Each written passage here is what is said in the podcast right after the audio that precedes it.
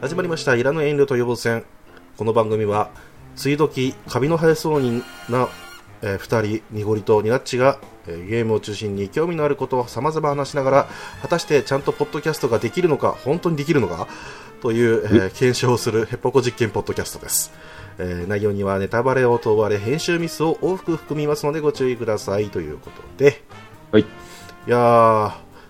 ッチさんはい。梅雨時です。梅雨時でございますけど全然雨降んないですね降らないですね。雷雨は降ってますけれどもね。あそっちの方降ってるんですねはいいやもうこっちだんだんこう水不足の気配がしてきましたよそうですね。うん本当にダムに降らないと水不足になっちゃいますそうかでらすねね。山の方に降っていただいて川もね、うん増水していただかないと増水増水は危ないな、うん本当ですよ。まあそんなわけで、えーねまあ、雨もそぞろなんですけども、えーそろそろですね、あのー今年の日本ゲーム大賞という、おうん、そこの方がですね、えー投票が始まっているというおことはないんはいで。すよ。うんはいで去年はですね、えーうん作品の対象部門、うんが、えー年間作品部門でスプラトゥーンが受賞というこはい、強いですね。とで、うん、強かったですね、まあはい納得なんですけど、うんただ、これでまたね別でゲームデザイナーズ大賞、はいうん、これが、えー、Life is Strange だったんですよね。うん。うんいやあのどちらもね実際僕触ったことないんですけど、はい うん、あのどうやってもツイッターとか、えーうん人の話で絶対耳にするっていう、そうですね。うん、あのゲームはいい、楽しいよっていうのが大体こう選ばれるわけなんですけど、そうですね。ライフイズストレンジも僕買おうと思ったんですけれども、うん迷ってますね、今ね。なるほど、はいまあねまたねセールなんか行ったらねちょろちょろっとこう、 うんはいさささっと買っていきたいと思うんですけど、うん。うんえーまあ、今年の、えー年間作品部門に関して、はい。なっちゃんこれ対象何になると思います僕は、うん、やはり任天堂が強いんじゃないかなと。うん、ブレス・オブ・ザ・ワイルド、ゼルダの伝説が来るんじゃないかなと。ほんと強いですよねあれね はい。あれは、なんだかんだ言って強いと思いますよ。うんうんうんいやはい。ーもう結構ね話題持ってかれましたからねいろんなゲームがこう発売していく中でうん、やっぱり新機種、新ハードということで、スイッチとして、鳴り物入りできましたんでね。 そうですね、はいうんまあ、フューチャー部門っていうものが一応あってね2016年にはそのスイッチっていうものがフューチャー部門に入ってなかったんですけども、はい。うん、でも、あのー思い返せばねあの人食いの大足トリコだとか、うんえーファイナルファンタジー15とかがそのフューチャー部門に入ってるんで、うんもしかしたらもしかするっていう、まあ、15はうね、ん人選びますからね。まあまあまあそうですね、うんはいただ確実にこうオープンワールドっていうものにあまり触れてなかった人が、ねうんえーやり始めるっていうそういうきっかけを必ずか確実に作った作品だったと思うんで。うん。15は最初の方はね、中盤までは面白いみたいですね。楽しいみたいですよ。まあ、その先はちょっと言わないでおきましょうか、うんまあ、トリコのあたりねまたそれに関してはもう、えーもしかしたらこううんデザイン部門の方で行くかもしれないですねうん。うんやっぱりトリコ、トリコ、あそこのメーカーは、フューチャー部門で今年、あれですか、あの、HD 化した、うんうんあの、巨人の方が、そうですねワンダと巨像の方来るかもしれないですね巨像の方ですねはいうんまあ、そしたらまたまたあの対象のこう列にこう流れべ並べられると 思うんですけど、うん個人的に日本ゲーム大賞にもし投票するとしたら皆さんはいこれ、何に投票したいです、僕は個人的には、やはりニアオートマタなのかなと。なるほど僕ガンガンやってますもんね、そうですね。うんうんうんはいうん、まあ、まあまあまあ。はい。まあまあ、い や先ほど実はねあのお話をちょっと聞かせてもらったんですけど、う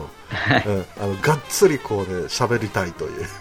そうですね。がっつり長いんですよね、これそうね、話 が。そうですね話自体も長いし、うんはいそれに対する感想も長くなるという、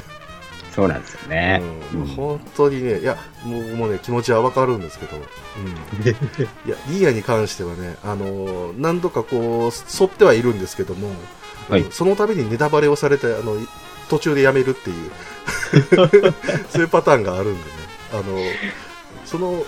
記憶がなくなった頃にやろうと思います。はい。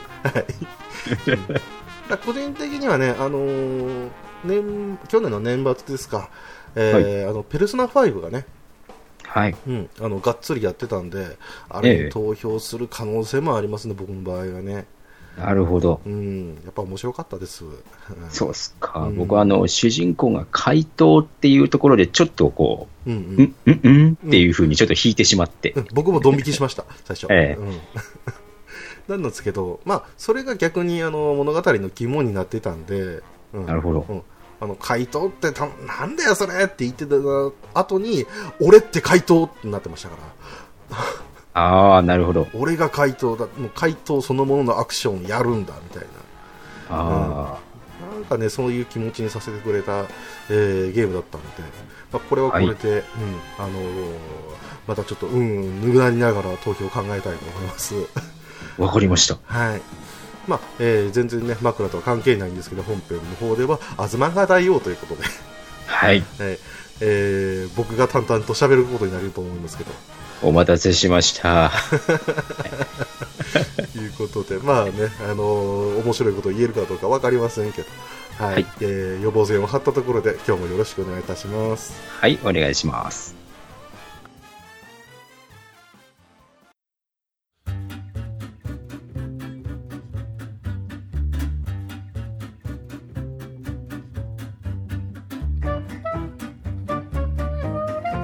はい、というわけで、えー今日はですね、東が大王についてお話をしていきたいと思うんですが、はい。その前に、稲地さん、うんあの、アニメで、はい日常系というか、日常ものって見ます、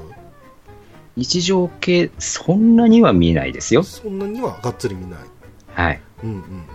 やっぱりこう、うんたくさん流行ってましたけれども、うん。うん。僕はちょっとひねくれてま すんで、あ、そうですか。そっちの方にあまり流れたくないみたいな感じですけれども、うんうんそっちの日常系4コマアニメ化作品の走りになったのは、僕はアズマンガ大王だと思ってるんですけどね。なるほど。ういんやね、その話をね、もう、がっつり今日やりますんで。はい。はい、ということ で、ねまあちょっとあの基本情報のおさらいなんですけども、はいえー原作がですね東清彦さんということで、はいえー月刊コミック「電撃大王」という、えーメディアワークス今はアスキーメディアワークスかな。うんはいで、えー連載をしていたんですけども、えー1990年99年から、えー2002年まで連載をしていって、はいで、えー全4巻ということで、うんうん、先ほどになちさんも、えー言っていただいたんですけど4コマ形式でね、はい。うんえー連載が、えースタートしておりまして、えー時々ね、あのー4コマじゃなかったりするんですけどもはい、はい、はいうんで一応今ね新装版ということで、えー出ておりまして全3巻になっておりまして分厚くなったんですね。いや分厚く、うんまあ、まとまったって感じなんですけども、はい、はあい。のそれもそのはずなんですけど、えーええこの「あずまんが太陽」まず高校1年生から始まるんですよはい。で、えー話が進むにつれて2年生3年生そして卒業とい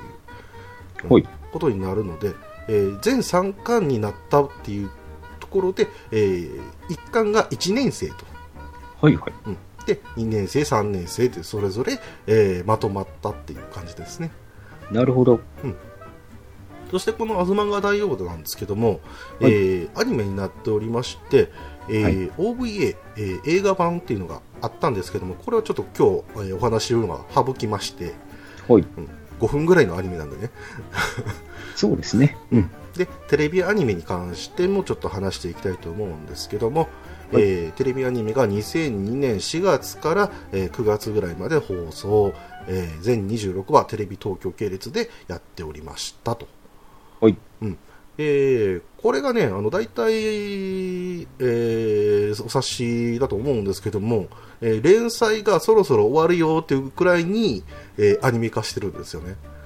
ほう。うんで。このまま続くのかなと思ったらそうでもなくて、ピタッとやめ、終わりっていう、 おそれでこのインパクトを、えーこ後世に残しているという。ーなるほど。なんですけど、まあえーこのね、えーテレビアニメ、えーとね、アズマンガ大王 G アニメーションだったかな、うんはいえーこれを作ってるのが JCA スタッフというところなんですけども、うんここら辺から JC スタッフ一強の時代というか、そうですね。うん。ここら辺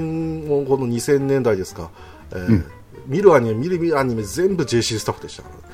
そうですよね。ら、うんはい。もうその一時代を築いたとも言えることなんですけども、うん。えーまたね、ちょっと本編でもお話をするかもしれませんけども、えー音楽が、えー栗原正樹さんという方で、うん。うんあのークリコーダーポップオーケスポップスオーケストラクリコーダーカルテットっていう、えーそういう、まあなんていうんですかねあのバンドじゃないですかねあのうんまあ、それで、ね、活躍してる方なんですけども、はい。えーこの人の影響がかなりこうアズマンガにのアニメに影響を を及ぼしてるんではないかということでおお。ちょっと名前を挙げていきたいとは思うんですけども、はいうん、でその本編なんですけども、えー先ほど言った通り、えー高校生の、えー子たちの、えー日常の漫画ということで、うんうん本当に日常なんですよ、えー言ったらゆるいですそうですね。はいうん。ガバガバでで、えー一応ね最初はねあの先生の話から始まったりするんですよ、うん。うん、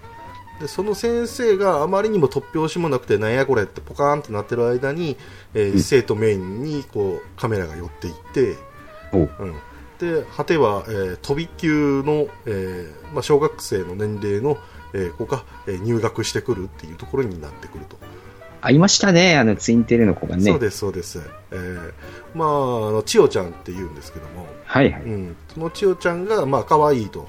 いうことで、えーまあ、話題にもなるんですけども、うんえーそこから入ってきた人があのまんまとこうはまらされる、えー他のキャラクターの濃さ、ああ、いや、全部濃かった気がしますね。そうです一人一人が濃いっていう、うんえーあやっぱもうなんですかねもう漫画のお手本みたいな感じのはいはいえーはといこ。ろもありまして、一人一人の個性、個性、えーバランス取れて、キャラほとんど被ってないみたいな、うんう。ん、そういうところもありましてね。で、先ほどもニナッチさんもおっしゃってたんですけど、はいえー今でいう日常もののアニメの、まさにこの金字塔と言われる、はい。ここから始まったんちゃうんっていうそうです感ねじ。なんですけど、まあうんあの一応ねあの日常ものを映す漫画っていうのは一応あるにはあったんですけども、うんあの独特なこう空気感と言いましょうか、ううんん。本当にオチもなければ山もない話なんだけれども、えーうん日常的に見た時にあれなんかおかしいなっていうところを、えー切り取っているのでそこで思わず笑ってしまうという、はい。うん、そんなところもありましてねうんう。んで後々それに、えーこの「アズマンガダイル」に感化された人たちが5年ぐらいですかね、えー同じように日常ものを書き始めてうんでそれがなんかどんどん増殖していって、えーまあおそらくは「漫画タイムキララ」とか、はいははいい。はい、あっちの方にこうだんだん伝播していったんじゃないかと。う。うんんやっぱり、アズマンガ大王を真似して、うんこう、ゆるい日常なんだけれども、うんこんなボケありえねえよっていうボケをしてくるんですよね。そうですねもうテンポ感がねあの半端ないのもあるんですけども、うんあーなんでしょうねあのまあまああのーなんでしょうか一応あるのはねあのーうんこうただの投稿風景みたいな、えーはいところを、えー映すところで、えーなんか猫が現れてうんえ。ー触ろうとしたら噛まれてさっと逃げられるっていう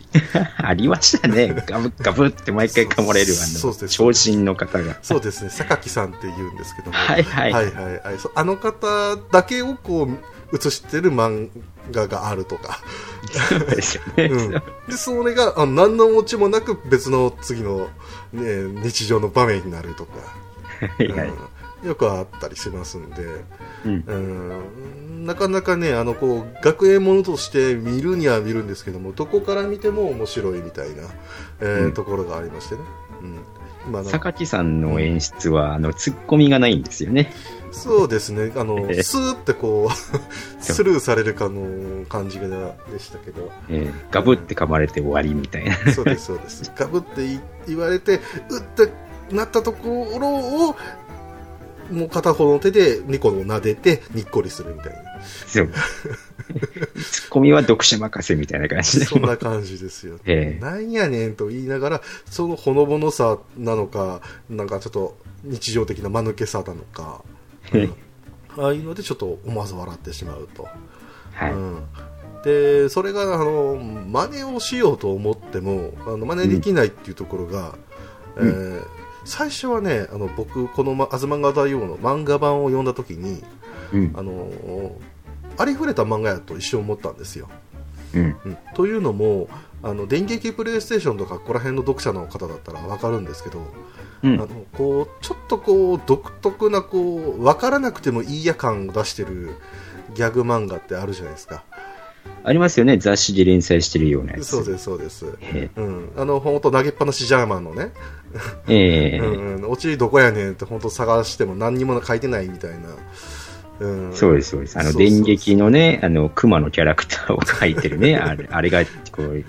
おもらったね、そん有な名な感やつでじす。そんなそうそうそうそうああいったのだと最初は思ってたんですよ、ええうんただこの「アズマンガ大王」っていうこの連載の3年間の間、えーはい東清彦さんのですねあの、うん画力のあのアップさが目覚ましくてですねん、 うん、あのどんどんどんどんキャラクターが洗練化されていき、うんえーさらにはですねあのちょっと専門的なことに言いますけどあの構図とか、えー背景のあの白抜きの使い方とか、えーものすごいあの計画されてえどんどん緻密になっていくってい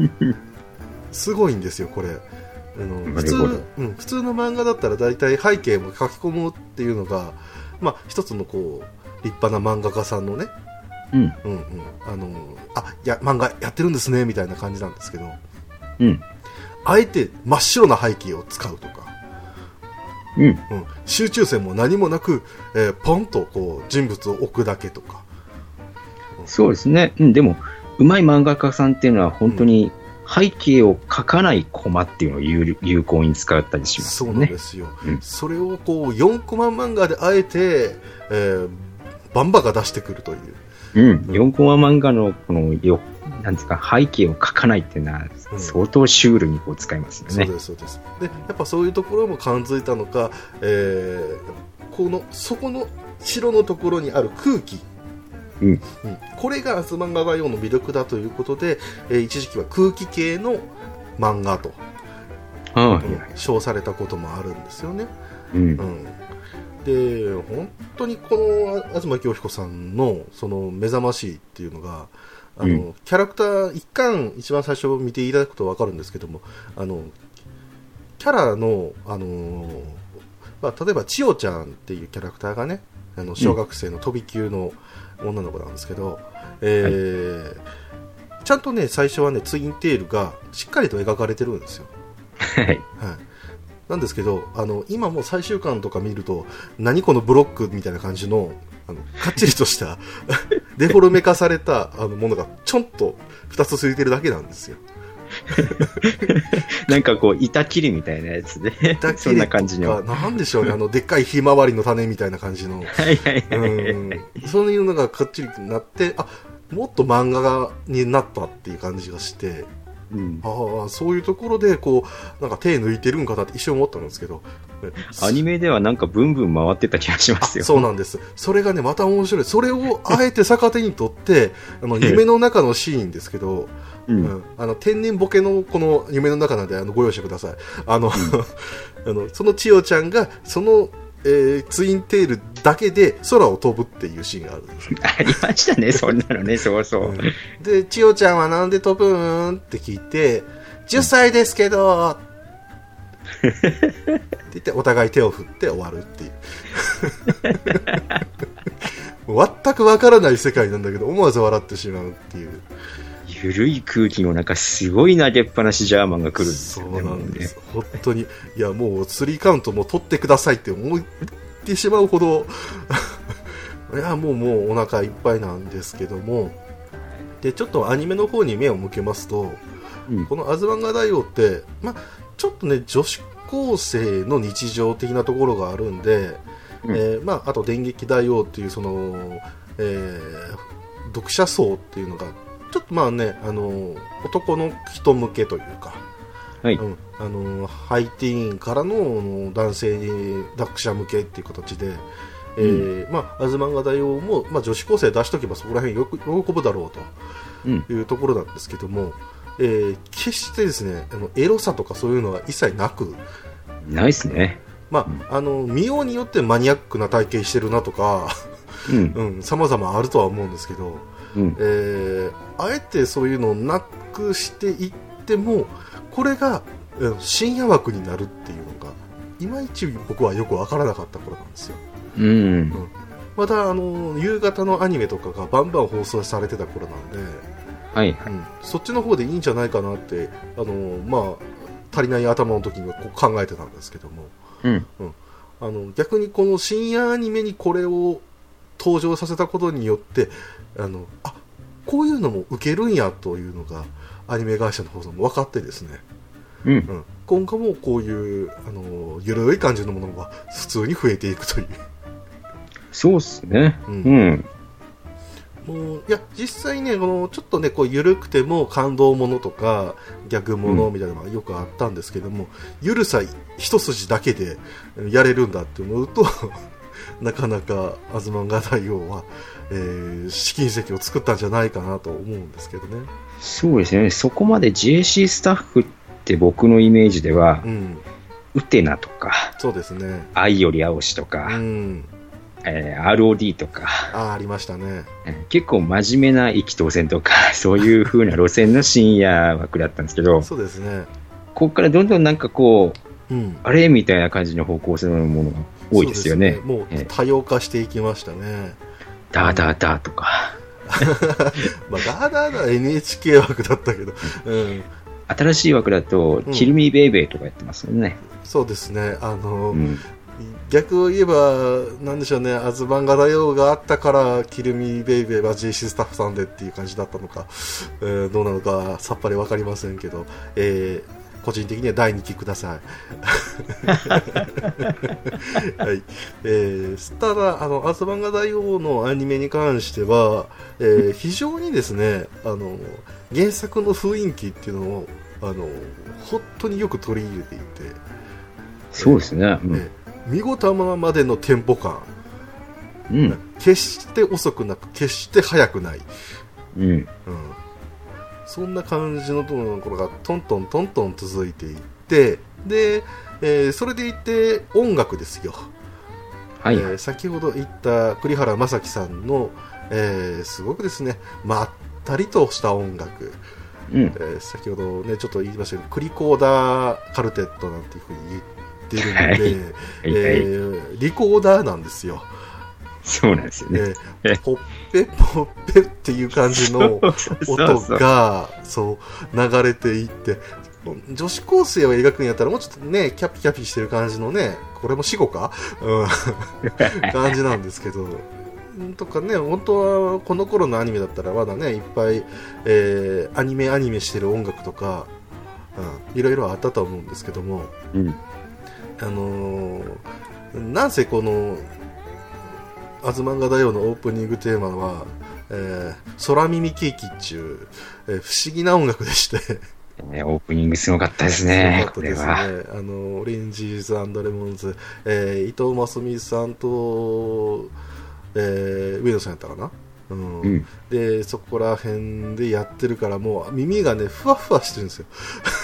そうなんですよね。これ、これめちゃくちゃな歌詞だったし。そうですねいやいやこれは僕は今何を見せられているんだ感はうんそうですよね。そうそうそう、あるんですけど、あのオープニングからでは内容が全くあの推測できないって いう、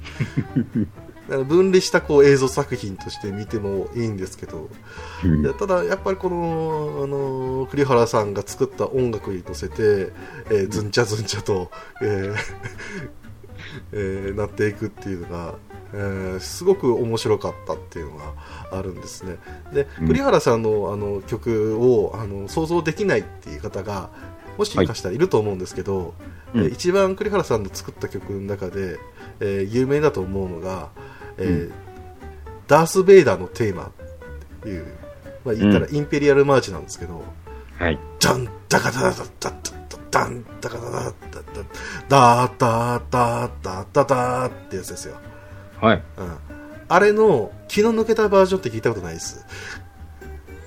あー、リコーダーの、そうですポッピポ、ポッピポ、ポッピポとかいう感じの。それ ですそれ栗原さんです そうそうそうあのアルバムだのだったらね確かね「あのもののけ姫」をリコーダーでとかっていうのもあったと思うんですけど、うん、あのそういうのがねあのちょこちょここうテレビとかそういうのところで使われていった、えーところで、あのー栗原さんの音楽っていうのは CM とか番組ですごくよく聞くようになったんですけども、うん今でもですねこの「アズマンガ大王」のサントラとして収録されてる曲が番組で使われてたりっていうのが普通にあるんで、うん、本当に記憶に残る曲っていう、うんうんそれでいてねちょっとねテンポを、まあ、例えばあの先生であるゆかり先生ですよ、えーがあの、ん車をぶっ飛ばして暴走するっていうシーンとかのあの緊迫した音楽ですかはいはいはいはい。はあるんですけどもあのでも決してこう激しい感じではなくユーロビートとかそんなんでもなくて、えーバスドラとかそういうのを使って、あのーちょっとこう危なっかしい音楽を流すっていう、はいはい。ペッペーっていう、ね、クラクションちょっと鳴らしてみたりと かうん遊び心満載なんですけどうん。その緩さが本当にこのアニメに合っていたっていう、うん。うん、いやーあのーうんインペリアルマーチね、はいあはいのはい多分皆さん YouTube でこう検検索すれば出てきますよ、あのダース・ベイダーのテーマ、リコーダーって検索 すれば、大体出そてれくるかとあ思いのます。大体あのニコニコ動画の投稿でこうちょっとグダった時に流れるじゃないですか、ええじゃん、じゃらん、じゃらん、じゃらん、じゃんって、そうです、そうです。うん。大体こう、マイクラ動画とかでね、あのよく流れてる気がしますけど。うんまあね、本当まあやっぱ YouTube ではね、なんか気の抜けたっていうのをそのまんまで検索すると多分一番最初に出てくるんじゃないですかね。それぐらいかなり有名になってしまったっていうところもあって、まあ栗原さんね、後々ピタゴラスイッチの音楽とか担当されて、ああ、えーなるほど、なるほど、うんうんそれでもう皆さん結構あ聞いたことあるなどっかでっていうのが、はいうんうんうん、これで出るんですけど、まあ、栗原さん目当てで「あのアズマンガ大王」を見ていただくのも全然ありだと思います、うんうんそれでどんどんこうキャラクターの展開するワールドに引き込まれていけばいいんじゃないかなと思うんですけど、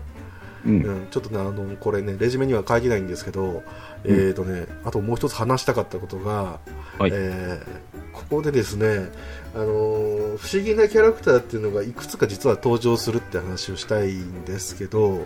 うん、まあ、先ほども言った、えー人外シリーズで、えー言えば、えー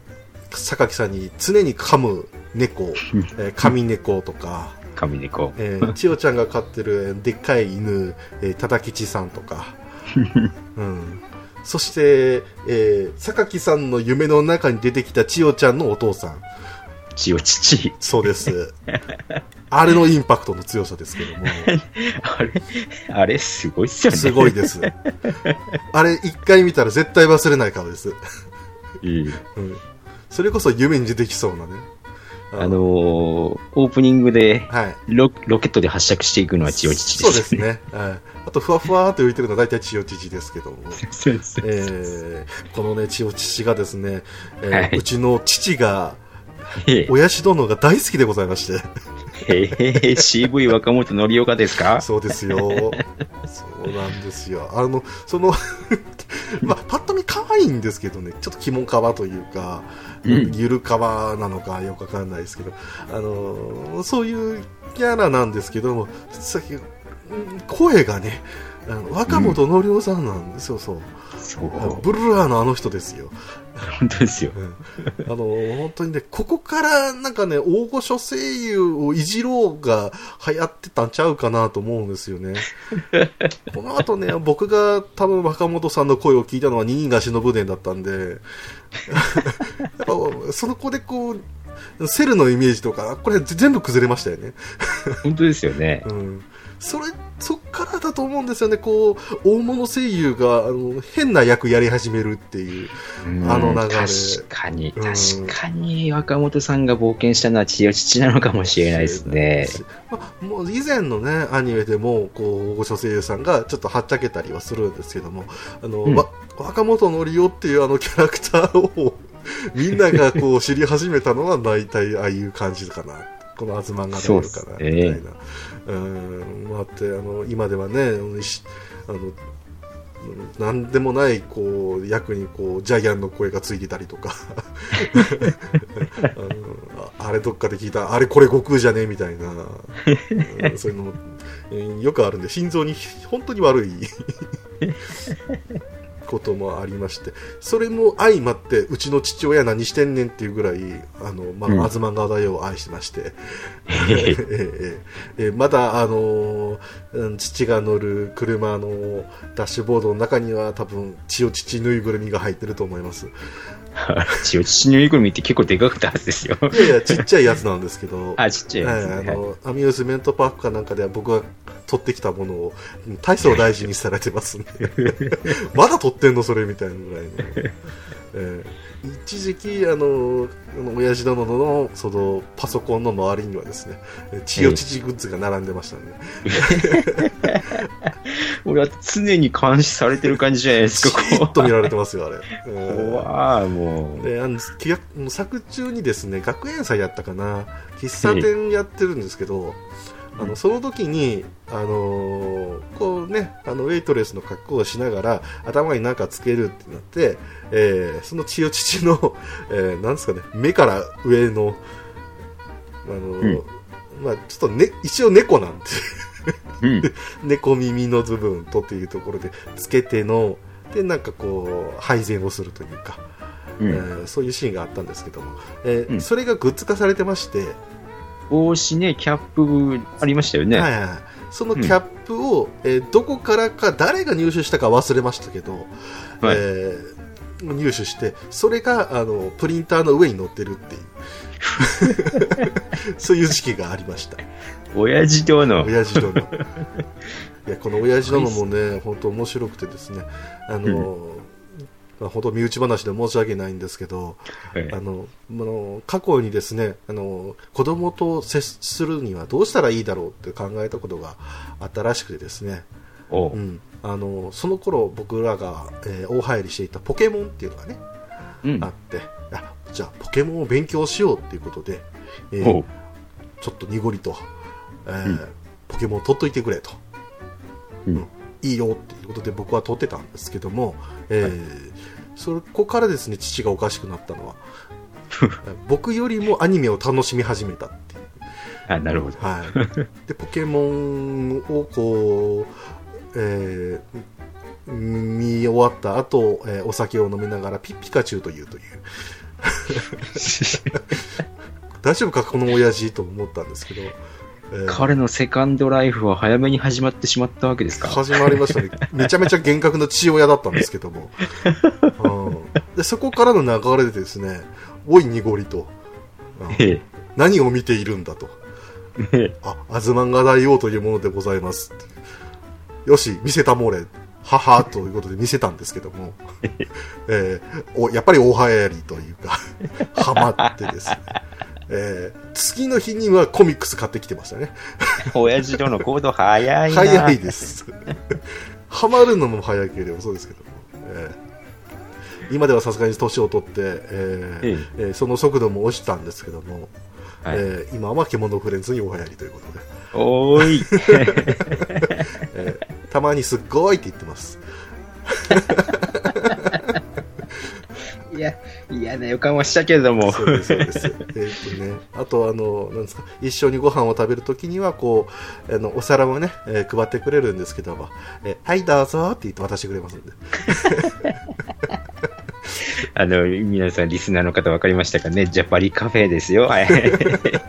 アルパカスリさんの真似して、はい、どうぞ、ははい、どうぞって言って、嬉しそうですね、アルパカさんって思わず言おう、言おうとしよるみ たいな。 そろそろ、あの、言い出すんじゃないかな。ようこそ、ジャパリカフェって。で、僕が大体その真似をすると大受けし ます。大好きかっていう。親父との親父との愉快だうな。んそんな親父どもも今大早いまだまだハマっている四つ葉とっていう ね、うん、東清子さんが今もう連載中なんですけど、ええ。うんまあ、それもねあの大好きで見ておりますの で、えーまたねこの四つ葉となんですけど、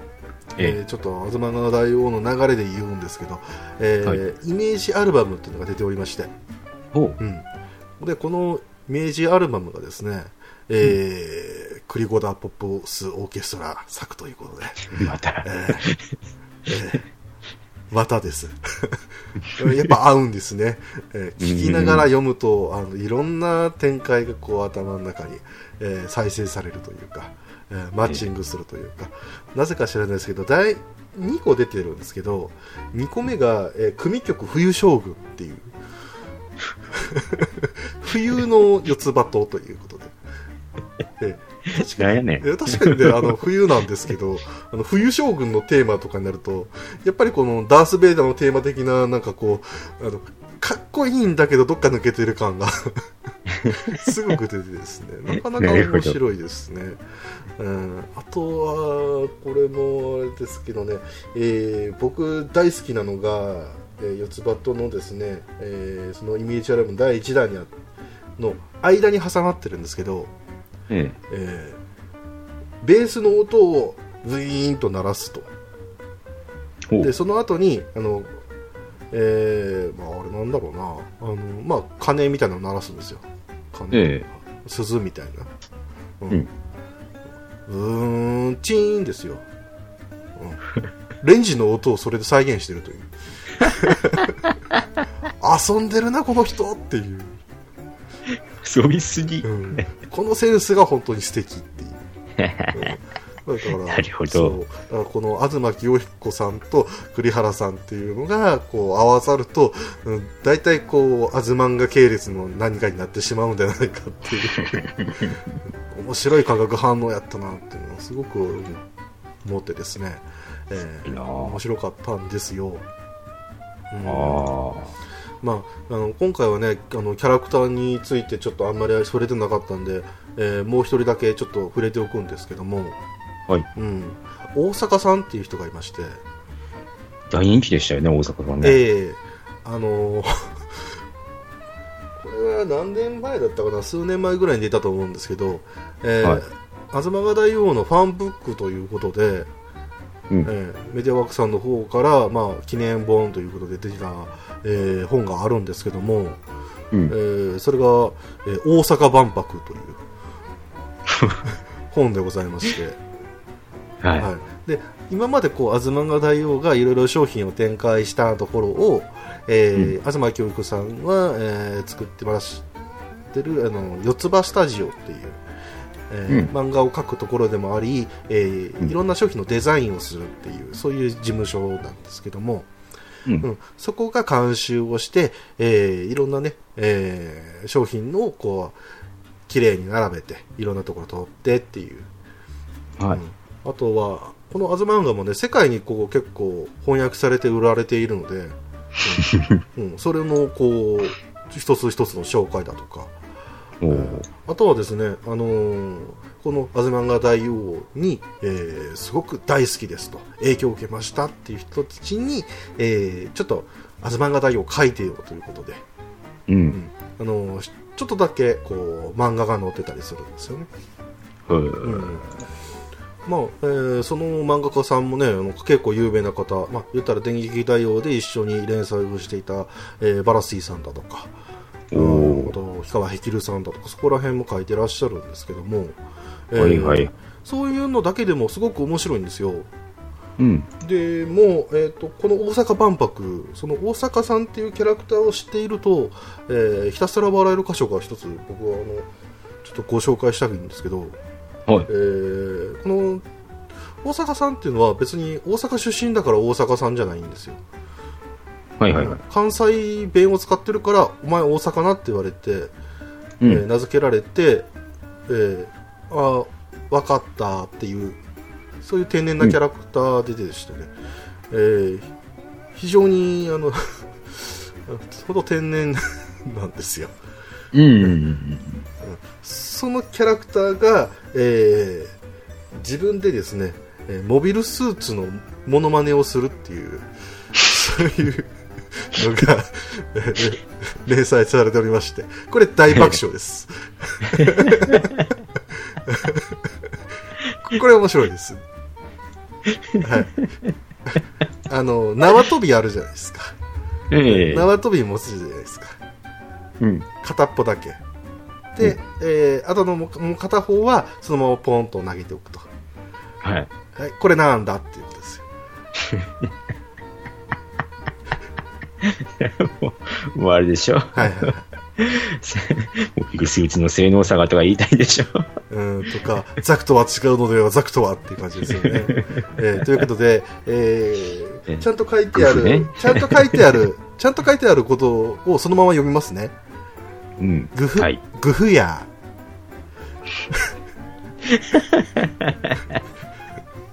これがですねあのかなり多数収録されておりまして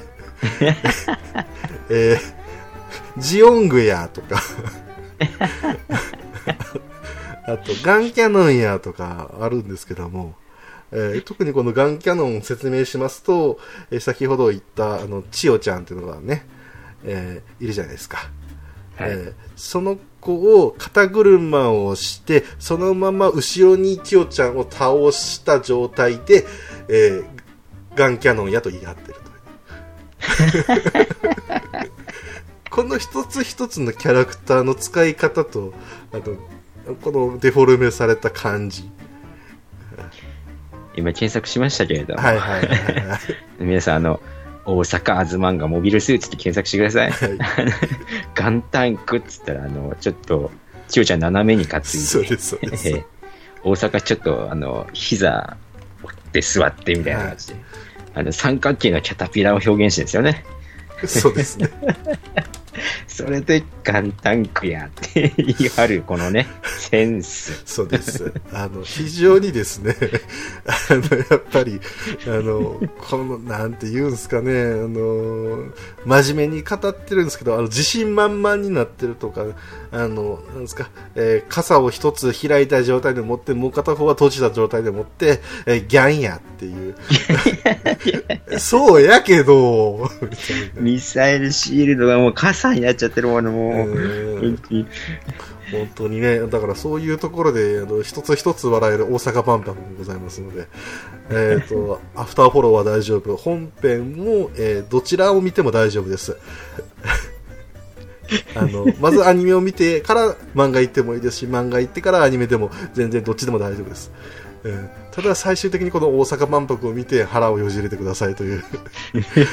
そういうお話でございまして、えーそれぞれにねまたねあの好きなキャラクターとか出てくると思うんで、はい、あの先生の中でもねあのニャモが好きとかね、えーいろいろあると思いますし、えーいや笑ってますねひどいですね、これ ね。本当自信満々になってますからね、えーザクレロや。そうですそうですあとねデンドロビウムやとかもね面白いですからねもう完全に千代父にも、なんかもう持ってもらってるじゃないで持すっか。てもらってますね。これ浮いてるつもりですから。 細かいですよ。なので横に広いじゃないですか、デンドロビウム。うんそれを血を血で表現してるということで。ひでえ。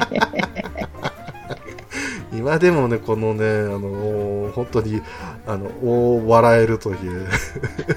えーそういうのもありますんでね。あのぜひともこの「アズマンガダイ」を、えーお気に召したら、えーぜひとも最後まで見ていただければちょっとね感動するあーお話もあったりするんでねうん。うん、そこら辺も、えー ぜひということで、えー今日は短めですけども、えー、アズマンガ大王についてちょっとお話をさせていただきました。はい。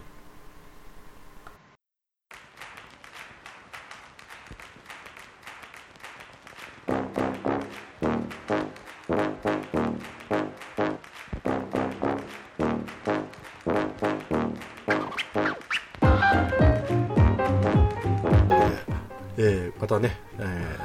ちょっと長話をした後なんですけ ど、えーお便りの紹介を、えー今回1通ということで、はい。はい、えーそれでは、アシュラーラさんからいただいております。第11回配置をしました。まさか、ミクロマンのゲームを調べて紹介していただけるとは、僕の思い出のゲームを話題に挙げていただき、ありがとうございました。といただいております。あありがとうございます、りがとうございます。えーこちらこそねなんかすごい面白そうなゲーム紹介していただいて、ねなかなか面白そうですよね、あれ。うん、面白そうだし何よりねやっぱ PS のあの頃の時代ってうん本当にいろんなゲーム出てて、うん本当にね、うんはいやまだまだ掘り下げれるんやなっていうのを本当実感したんで、い。うん、もう本当に出せば売れる時代だったから、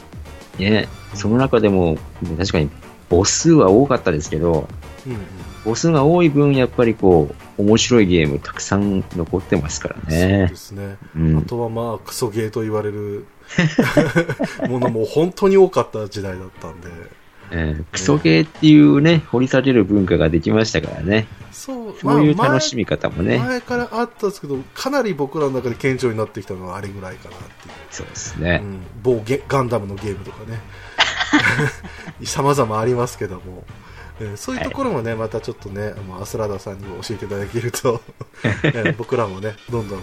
なんせこうね、あの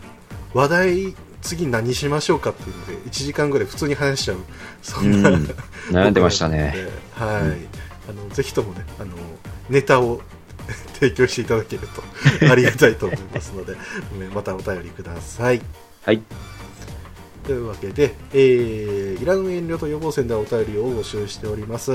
えーテーマの方の、えーお便りだったりとか、えー、過去回の感想、えー、様々、えー待っておりますのでよろしくお願いしますよろしくお願いします。またですねお便りをこのボイスロイドで読み上げてほしいと思っている方はお便り内で「何々ちゃん希望」と、えー書いていただければその子で読み上げますのでよろしくお願いいたしますはい。今週のおすすめはゆかりさんです。ゆかりさんですということで、えー、2も出たゆかりさんもよろしくお願いしますはい、お願いします。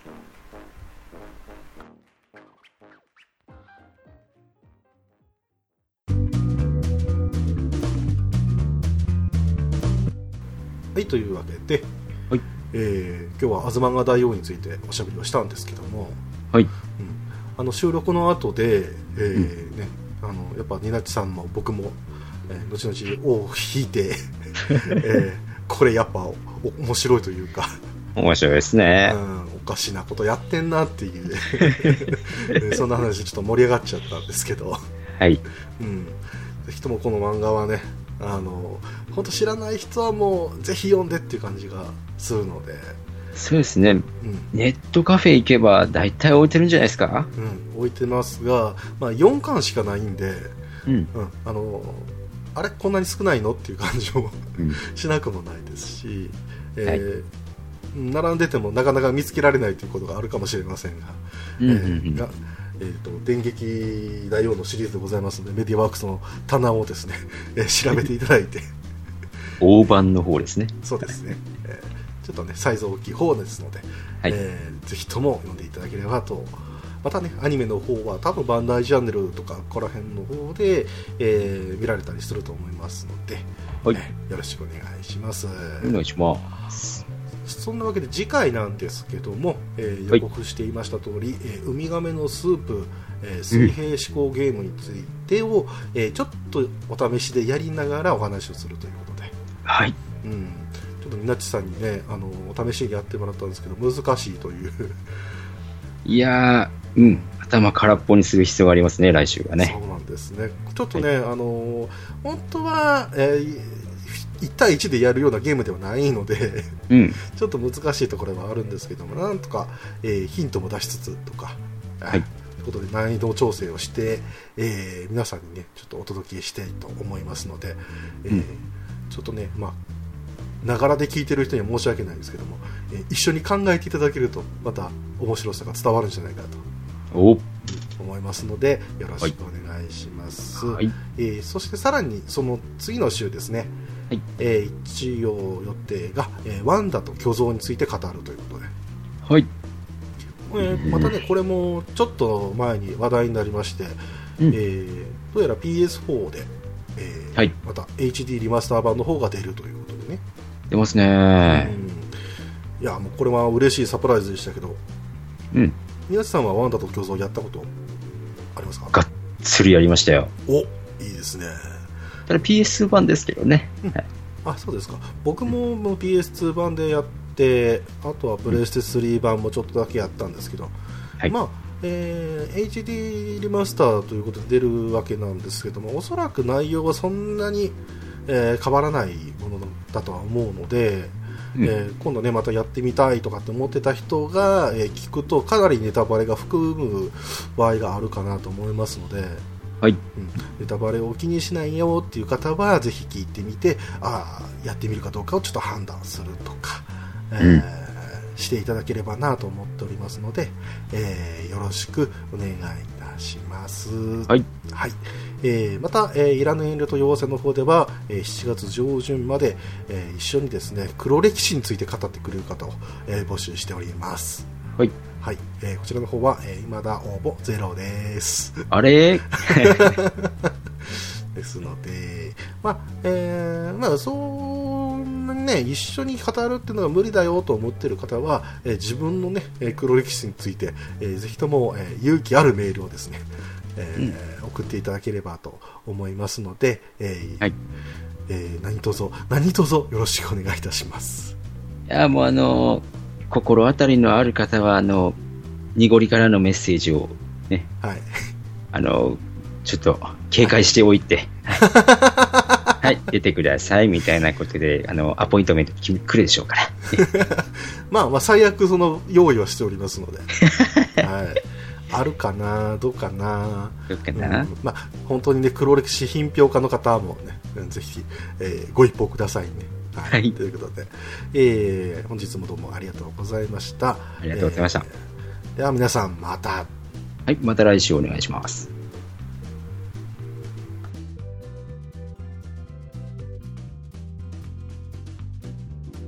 この番組では皆様からのお便りを募集しています。宛先は Twitter アカウントいらぬ遠慮と予防線アットマークいらぬとへのリプライまたはダイレクトメッセージとハッシュタグひらがなでいらぬとをつけてのツイートメールではいらぬとアットマーク gmail.com i r a n u t o までお願いいたします。